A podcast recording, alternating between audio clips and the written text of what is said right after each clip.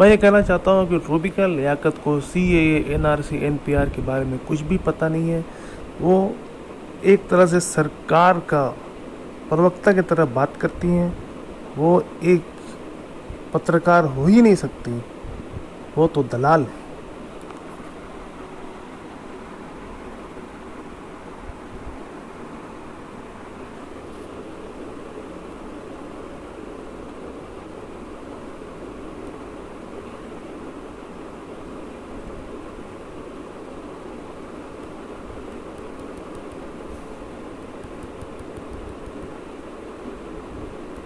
嗯。